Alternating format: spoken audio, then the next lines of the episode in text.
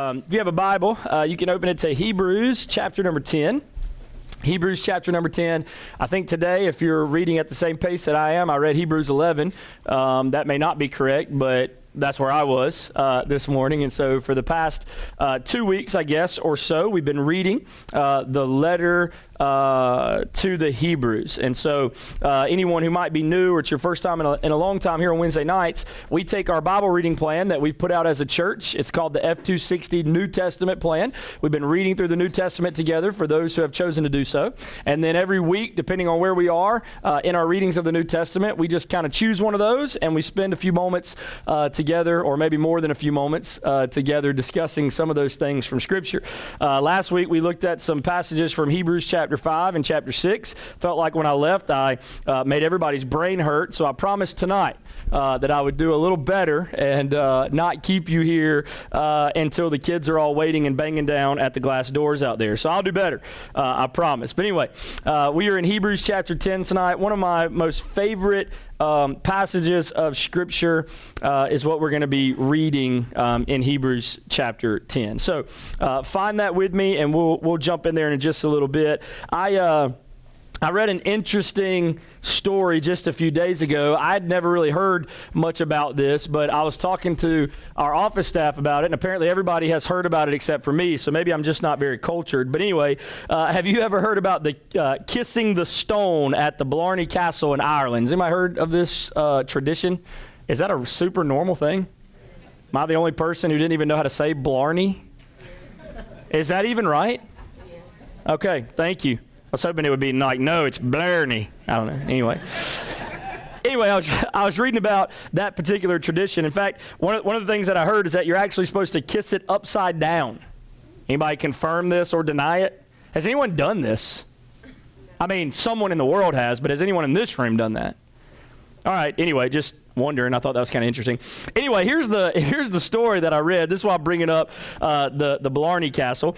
There was a guide who worked at the Blarney Castle, and he was explaining to some visitors that his job was not always as pleasant as it seemed. I mean, he's at this resort type area, you know, a, tourist attraction, but it's not always, you know, the best day of his life. He was telling them about a, about a group of disgruntled tourists that had uh, he had taken to the castle earlier that week and given a tour. He said these people were complaining about everything, he said. They didn't like the weather, they didn't like the food, they didn't like their hotel accommodations, the prices, everything. They, they, there was nothing that would make them happy. Everything was, uh, everything was bothering them. Then to top it off, when we arrived at the castle and I began the tour, we found that the area around the Blarney Stone was roped off. Workmen were making some kind of repairs, and so they could not get to the stone in order to, you know, participate in the tradition. And so one lady who apparently had seemed to uh, be the chief fault finder in the group, she said, "This is the last." straw. Like I've I've had it up to here. I've come all this way and now I can't even kiss the Blarney stone. Well, you know, the guide said, According to legend, if you kiss someone who has kissed the stone, it's the same as kissing the stone itself. And I suppose, the woman said, I suppose you've kissed the stone. He said, Better than that. This was the guide. I've sat on it.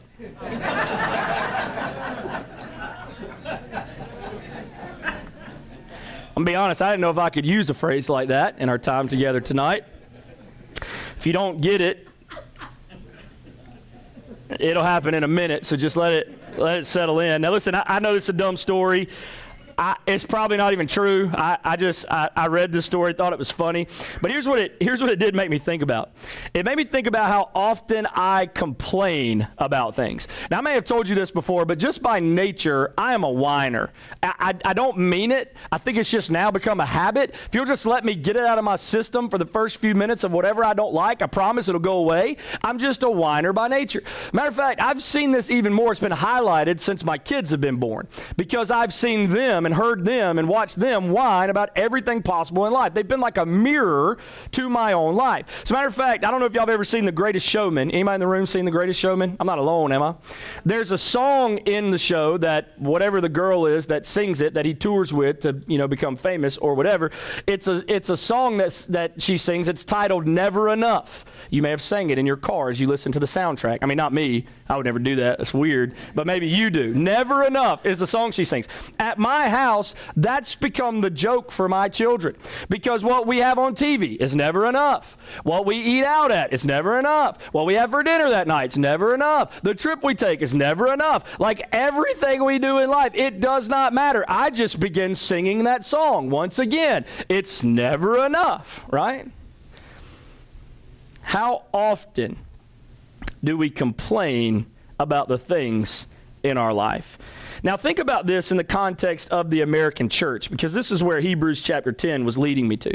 I was thinking about my own whining, which is normal, right? I was thinking about my own complaining. And then I started thinking about this in the context of Western American church. How much do people complain in the church? Now, listen, we won't hash that out tonight, but if we could, there are tons of complaints that come from the church or about the church or with that church or with this church, complaining and whining all the time inside the church. How often how often do we focus on negative things rather than what God has blessed us with through a relationship with Him and others in the local body of believers? How much do we focus on the negative rather than all the things that God is doing and working here in our church and another church? In fact, you ever heard the story about Henry Jones? Of course you haven't, because I just found it. This is a story about Henry Jones. It says one Sunday morning, Henry Jones awoke to find his wife standing over him, shaking him by the shoulder.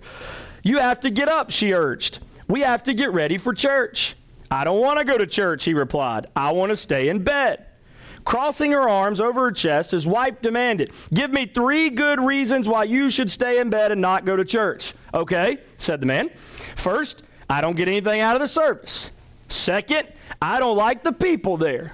And third, no one there likes me. Now, the man said back to his wife, Can you give me three reasons why I should go to church? His wife responded, First, it will do you some good. Second, there are people there who actually like you. And third, you have to go. You're the pastor. Get up and get dressed. Now, listen, better than that example, the writer of Hebrews explains some of our blessings through Jesus. He gives us several reasons why we have zero reason to complain. I want to show you those very quickly tonight. They're one of my favorite passages of Scripture in Hebrews 10, starting in verse 19. Let's read in that spot together. You ready? Hebrews 10 19. Here's what the writer of Hebrews wrote Therefore, brothers, since we have confidence to enter the holy places by the blood of Jesus, by the new and living way that he opened up for us through the curtain, that is, through his flesh, and since we have a great high priest over the house of God, let us draw near with a true heart and full assurance of faith, with our hearts sprinkled clean from an evil conscience and our bodies washed with pure water. Let me give you the first reason that I think complaining shouldn't happen. All these are in the form of a question. How can we complain when we remember the communion we have through Jesus? Right? How can we complain when we remember the communion we have through Jesus? Now, one of my favorite commentary writers, his name's John Phillips, he gives an interesting illustration to help us understand what the writer of Hebrews is communicating in these verses. There's a lot to unpack in verses 19 through 22. But I want to give you a picture that may bring it all together as you listen to this interaction from a non Jew and a Jew. Now, listen to this account that he gives. Imagine, he says, picture to picture these verses. Imagine a Moabite of old gazing down upon the tents and tabernacle of Israel from some lofty mountain height. Attracted by what he sees, he descends to the plain and makes his way toward the sacred enclosure surrounding the tabernacle. It is a high wall of dazzling linen which reaches over his head.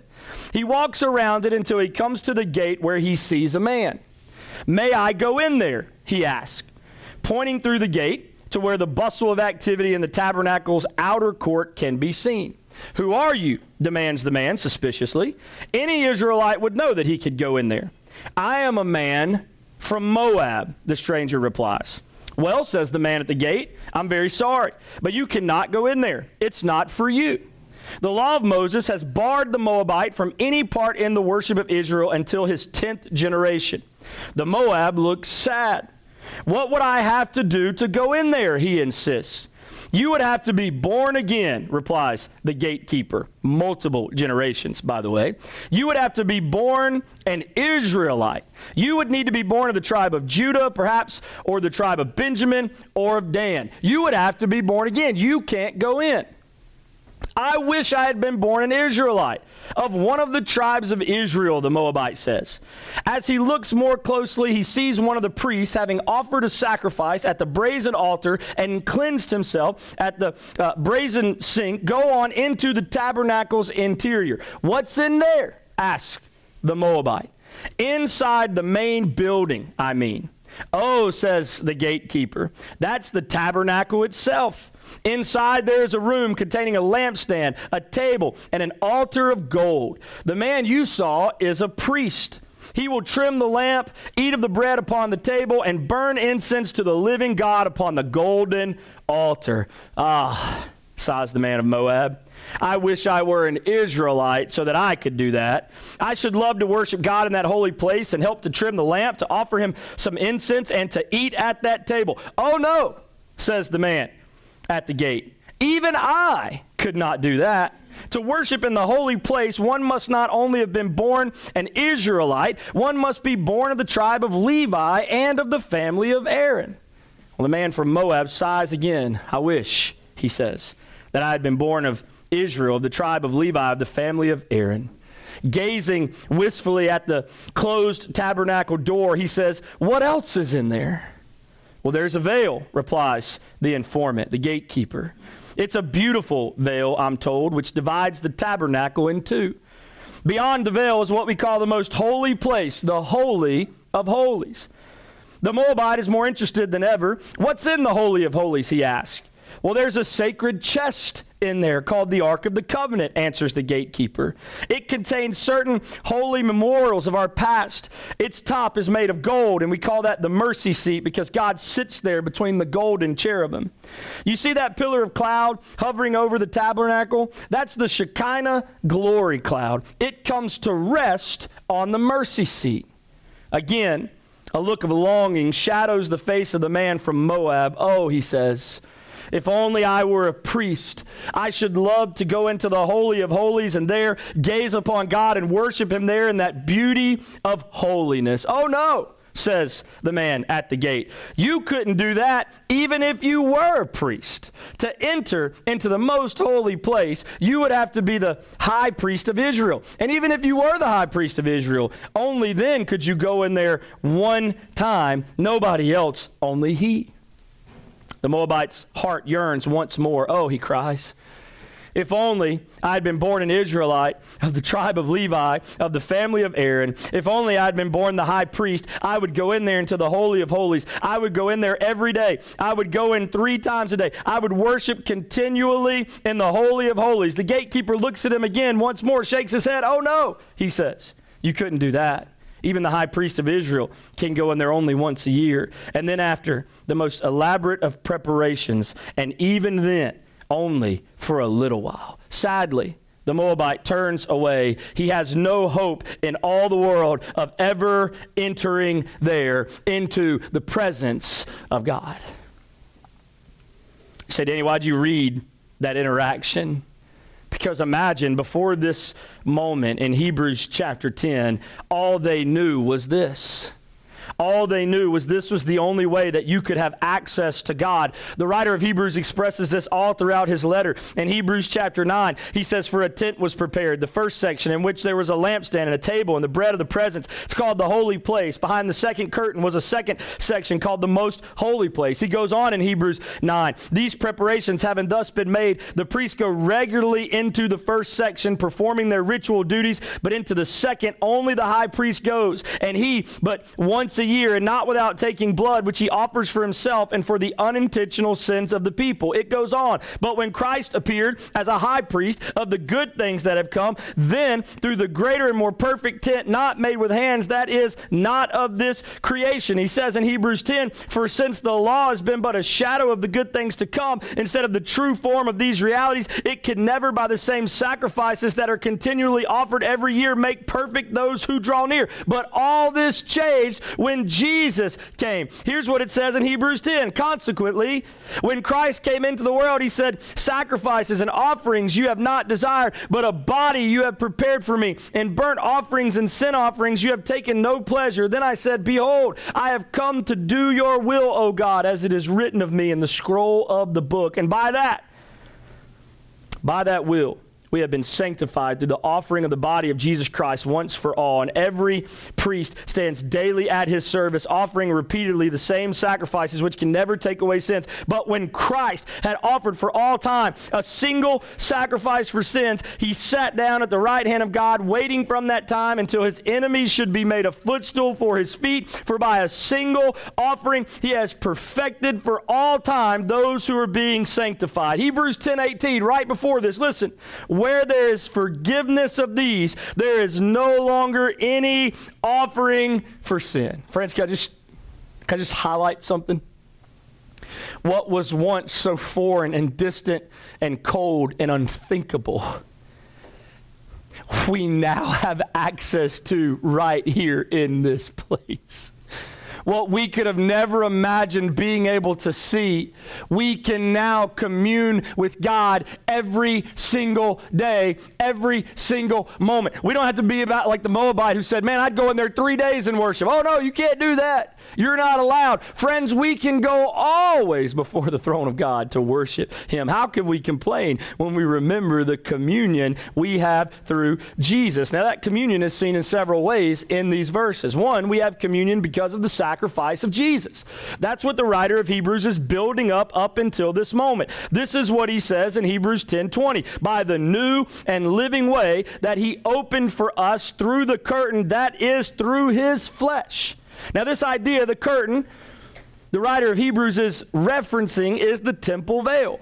The veil separated man from God. It served as a barrier to protect sinful man from a holy God. There are plenty of moments throughout the Old Testament where men died because they were in the presence of God's holiness and were not prepared. Jesus was a representation of that barrier. The only way to get to God was to be perfect like Christ. We never could. We could never enter the presence of God because we weren't like Jesus. However, the veil was torn in two when Jesus died on the cross. He broke the barrier between us and God. Here's how Matthew put it And behold, the curtain of the temple was torn in two from top to bottom, and the earth shook, and the rocks were split, and a way was made for you and me. Listen to what Raymond Brown said. He said, Just as the heavy temple curtain was torn from top to bottom on that first Good Friday, so that pure and spotless body of Christ was rent for us. Just as the veil was torn and broken, so was Jesus' body for you and me. He shed his blood that the approach to God might not be barred as in earlier centuries, but open to all. We have communion because of the sacrifice of Jesus. Also, we have communion because of the service of Jesus. Look at verse 21. Look back at it. And since we have a great priest, high priest over the house of God. Jesus has become our perfect high priest. He serves in a way that no high priest ever could. We are no longer to offer sacrifices over and over and over. No, through Jesus, we have access to God forever through his service that never ends and never runs out. He presents us before God as perfect. Not only did he present himself as a sacrifice, but he serves to present us as perfect before God. I love the phrase that the writer uses, the phrase house of God, since we have a great high priest over the house of God. Now, listen, this phrase has been used to refer to several different things. It's been used to describe the people of Israel, it's been used to describe the temple, it's been used to describe the church and community of believers, but it's also been used to describe the individual believer who is the temple of God. You know what this is referring to us, what the writer is communicating for every person who follows after Jesus because of his sacrifice, because of his service. Jesus isn't just the greatest high priest, he's not just one of many, he's not just the best one out there. He's more than that. He's my great high priest. He's over the house of God, not simply just a group of people or a building where God dwelt. He's over me as I am individually a temple for God. Here's how Paul put it to the church at Corinth. He said, Do you not know that your body is a temple of the Holy Spirit? You know what he's saying? Your body is a house of God. He says, So glorify God in your body. How can we complain when we remember the communion we have through Jesus because of his sacrifice, because of his service? Ultimately, we have communion with God because of the salvation of Jesus. Look back at verse 22. It's the first moment that draws us in. He says, Let us draw near with a true heart in full assurance of faith. How? How can we draw near with a true heart in full assurance of faith? Well, look at it. With our hearts sprinkled clean from an evil conscience and our bodies washed with pure water. What's the writer saying? He's talking about Jesus, the sacrifice that cleanses us from all sin. His sacrifice and service mean nothing if we haven't received salvation through him. Have you placed your faith in Jesus? Have you had your heart sprinkled clean? Have you been washed with pure water? How can we complain when we remember the communion we have through Jesus? Let me show you this one too, though. Another question to think about how we really have zero reasons to complain. How can we complain when we remember the confession we have through Jesus?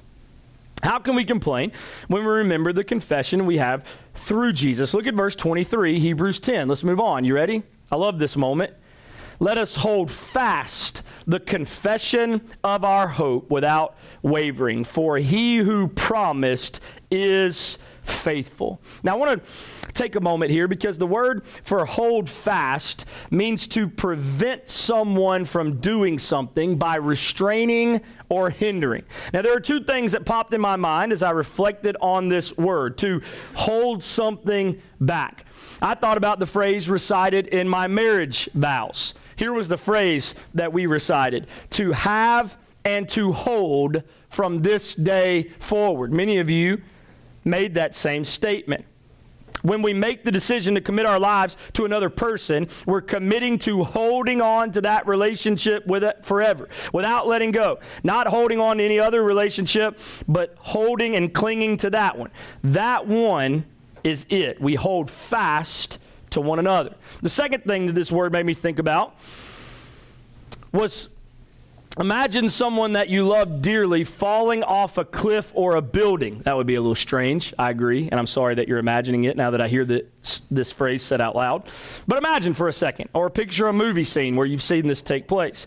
As they're falling, you grab a hold of their hand. The only thing keeping them from falling to their death is you holding on to them. This is what the writer of Hebrews means when he says, Hold fast the confession of our hope. To hold in a way that never lets go, to cling to the hope that we have in Jesus. Cling to the truth, the reality that you belong to something so much bigger than you could have ever imagined. You're a child of the King. Hold fast to that confession that could only be provided through Jesus. Now, I also want to highlight something else here in this moment and that's the word confession.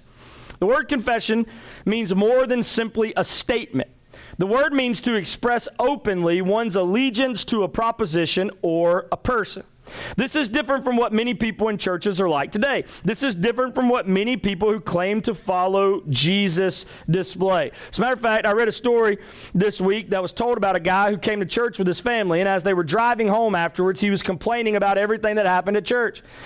He said the music was too loud, the sermon was too long, the announcements were unclear, the building was hot, the people were unfriendly. He went on and on and on, complaining about virtually everything. Finally, his very observant son said, Dad, you got to admit, it wasn't a bad show for just a dollar. I thought about this guy, silly story, I know, But I thought about that level of commitment, that level of clinging to the confession that we have in Jesus. If we give nothing to it, why could we ever expect to get anything out of it? I thought about this guy, like many people who attend a church or associated with a church. This is not what the writer of Hebrews is talking about when he uses the word confession. He's writing about more than attendance, he's writing about more than association, he's writing about allegiance. He's writing about clinging to Jesus. I love what one commentator wrote about this verse. He said the author probably had in mind a confession with both words and actions. With a strong confidence in the superior priesthood of Christ, we can continue to confess him with our mouths and continue to emulate him with our lives, serving as his representatives in a world that desperately needs to see Christ in us. Confession is more than association, it's, it's certainly more than attendance. It's about allegiance, us lying lining up with Jesus, holding fast to Him. Jesus, where you go, I go. Don't miss the last statement the writer of Hebrews makes in this verse. He says, He who promised is faithful. Jesus, who provided this confession, this allegiance that we now have, is faithful to continue to work out his plan in us. This is why Paul said to the church at Philippi, I am sure of this, that he who began a good work in you will bring it to completion at the day of Jesus Christ. Now, listen to me. That doesn't mean it goes without. Doesn't mean it goes without anything. It doesn't mean there won't be ups and downs. In fact, when it comes to our confession in Jesus, I want to point out a couple of things to you. One, he convicts us when we need it. There are so many passages of Scripture throughout the New Testament. Even the Holy Spirit himself is said to be sent in order to convict the world of sin. Friends, he's doing that to us daily, calling out what needs to be called out convicting us of the sin that we so desperately hide from Him that He wants to cleanse us of and wash us of. He challenges us when we need it right? That's what allegiance looks like. We're go Jesus, where you go, I go. If that means you got to tear something in me because you want to get it out, Jesus, I'm there with you. I'm clinging to you above anything else that I have. So convict me where I need it. Challenge me where I need it. I might not have been willing to go. I might not have been willing to do. I might not have been willing to step out, but Jesus challenged me. I'm clinging to you. I'm holding fast to my confession. I said I gave my life to you. Jesus challenged me to live that way. You are faithful even when I am not. He also changes us when we need it, right? Oh man, so many things that happen that change in us as Jesus grows us more. I love what Paul wrote to the church of Ephesus when he said, For we are his workmanship, created in Christ Jesus for good works, which God prepared beforehand that we should walk in them. I love what he wrote to a young pastor by the name of Timothy when he talked about the leadership of God through His Word. He said, All Scripture is breathed out by God and profitable for teaching, for reproof, for correction, and for training in righteousness, that the man of God may be complete, equipped for every good work. Friends, that's us. Hold fast to our confession so that the Lord can convict and challenge and change and make us into the people He wants us to be. How can a Christian complain when they remember their communion with God? We were once far away and now we are brought near. How can a Christian complain when they remember their confession in God? Everything has changed. We are dead so that Christ can live. But let me show you this last one. How can we complain? When we remember the community we have through Jesus. Certainly the communion, certainly the confession, but oh, friends, don't forget the community that we have through Jesus. Look at Hebrews 10 24 and 25. And let us consider how to stir up one another to love and good works, not neglecting to meet together, as is the habit of some, but encouraging one another all the more as you see the day drawing near. Listen, this is a community that stirs up I love it. Stirs up. My parents used to tell me I would stir things up a lot. I don't think they meant it the same way that the writer of Hebrews meant it. Consider how to stir up one another. We have a community that pushes us to be more than we could ever be alone. We have a community that wants to cause everyone to serve Jesus more. One writer illustrated it uh, like this. He talked about growing up in Britain when he was a kid. He said most of the houses where I grew up were not centrally heated. Instead, each room had its own small fireplace. He said, I well remember the good fire that was always kept burning in the fireplace of the living room whenever the weather was inclement and cold. The coals would be heated up and the flames would roar up the chimney. Occasionally, we would take an iron poker and stir up the coals so that the air could circulate and the fire stay alive and hot. He said once in a while a coal would fall down, roll off to one side, and when it first fell, it would be bright red and glowing with the fire, but after a short while, a very short while, the isolated coal would lose some of its luster. The glow would fade, and it would look dull and listless. Soon it became black with just a wisp or two of smoke ascending from it as evident evidence of its former heat, until presently it was cold enough to be picked up by hand Man, I wonder if there's some people in here in this room tonight who go, man, I feel like that coal that's burnt out, right? I feel like that coal that no longer has any fire. Well, this is exactly what happens to followers of Jesus without the community he provided. They lose their fire, they become cold, they become useless. But that's not us. May we never forget the community that we have through Jesus, a community that stirs us to be better, a community that not just stirs up, but a community that shows up this is why he says in verse 25, not neglecting to meet together, right? Whether it's Sunday morning worship gatherings or midweek Bible studies or youth group or children's ministry or senior adults or men's and women's ministry or Sunday school classes or small groups, we need a community that shows up. Sometimes that just means at 2 a.m. when I'm desperate for somebody because I can't make it on my own. We need a community that shows up. We need people who stand by our side. That's the community we have through Jesus. We need a community that speaks up.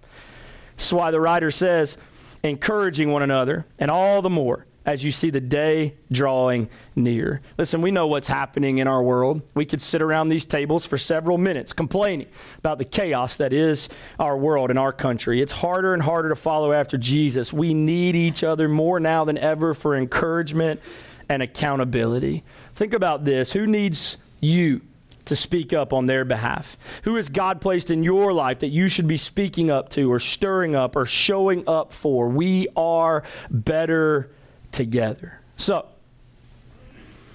how can we complain when we remember the communion we have through Jesus? How can we complain when we remember the confession we have through Jesus? How can we complain when we remember the community we have through Jesus? Listen, if you think it's rough, I read another story this week. It's a lot of stories this week, right? it was about a man who was driving down a dirt road. He had his dog riding in the back of his pickup truck, and he had his faithful horse in the trailer behind him, and he was going on his way until he got to a big curve that he failed to navigate and had a terrible, terrible accident. Sometime later, a highway patrol officer came up on the scene. He was an animal lover and he saw the horse first. Realizing the serious nature of its injuries, he drew his gun and he put the animal out of his misery. He walked around the accident and found the dog, also hurt critically. He couldn't bear to hear it whine in pain, so he ended the dog's suffering as well as he did the horse. Finally, he located the man who suffered multiple fractures off in the weeds. Hey, are you okay? The cop asked. The cowboy took one look at the smoking pistol in the trooper's hand and quickly replied, Never felt better, officer. Why complain when we have all we need in Jesus. Amen. Listen, I know life's not easy. I know there's plenty of ups and downs. But if you came in here today thinking that the whole world is against you, that may be true. But the one who is for you has overcome the world. Friends, you don't have to leave here in that kind of broken state. Instead, don't forget the communion you have with God through Jesus, right? Don't forget the confession you have to God through Jesus. Don't forget the community you have with God because of Jesus. Friends, you are not alone. We are better together. Stop whining. Here it is. You ready? No whining. Let's move on. Knowing that the one who is for us is greater than anything that could ever be against us.